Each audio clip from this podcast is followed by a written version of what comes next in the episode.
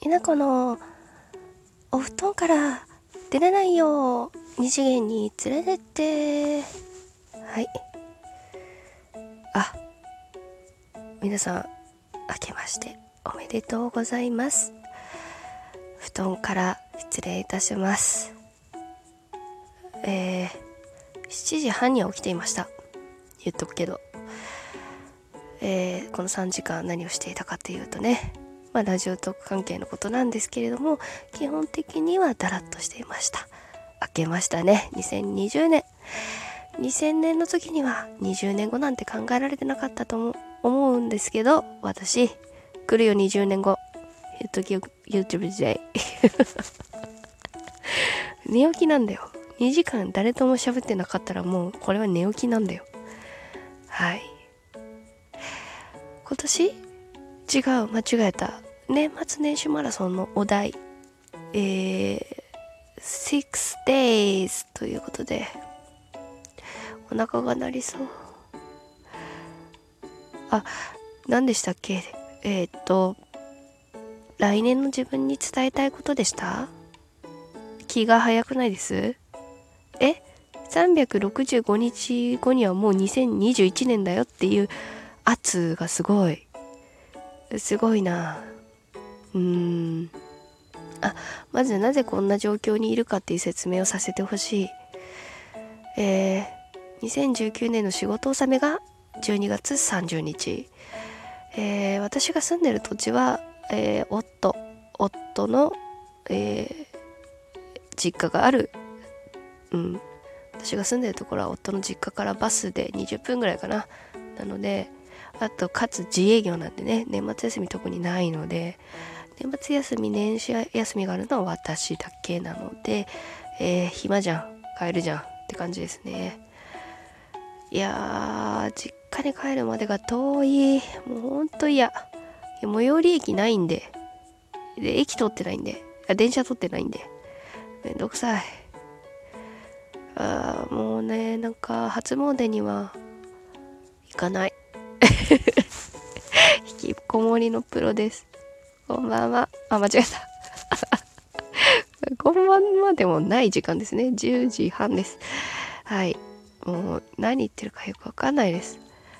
え来年の自分に言いたいこと？どうですかね。なんかいろいろ思うところもあり。うーん。自分の幸せをつかむためにいろいろ考えないといけないことは考え。えー、まあ、2020年出した答えがありう？んまあ、何かしら環境が変わったとしていてもうんできるだけ後悔しないように笑って過ごしていてくれよ私。すごいふわっとしてます。えー、親が初詣に出かけたこのタイミングでしかもうトークを取れない。ああお腹が鳴りそう。ああ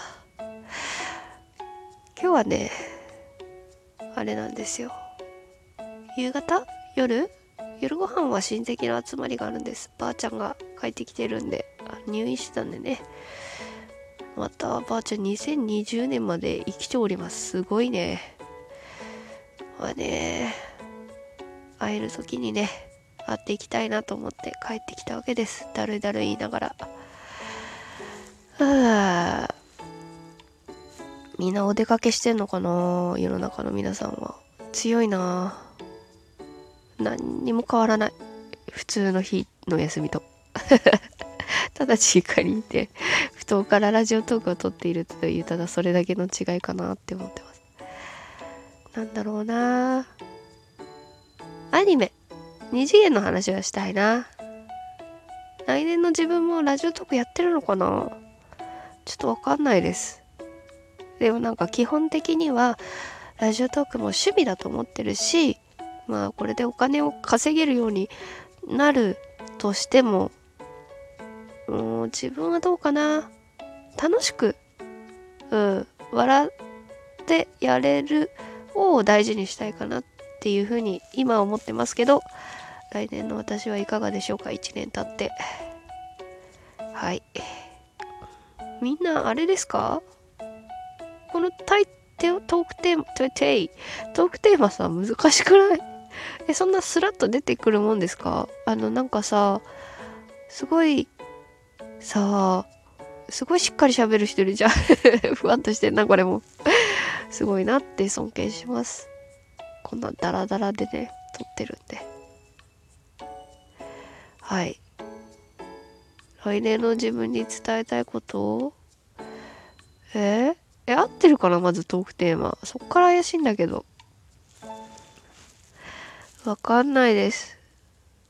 なんか、うーん、わかんなくても迷いに迷って、答えを出すでも出さなくてもいいから、とりあえず、生きて笑っていれば、それでいいよって自分に甘々な感じでいきたいと思います。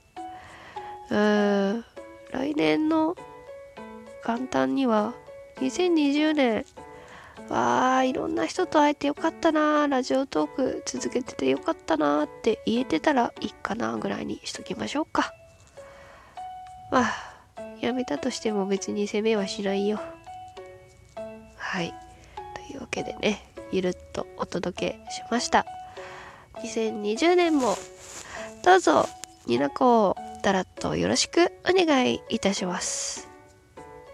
それでは失礼いたします。